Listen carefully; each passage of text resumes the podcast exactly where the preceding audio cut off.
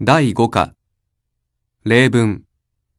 1、明日どこへ行きますか奈良へ行きます。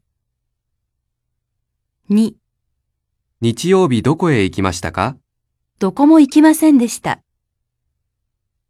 3、なんで東京へ行きますか新幹線で行きます。4、誰と東京へ行きますか山田さんと行きます。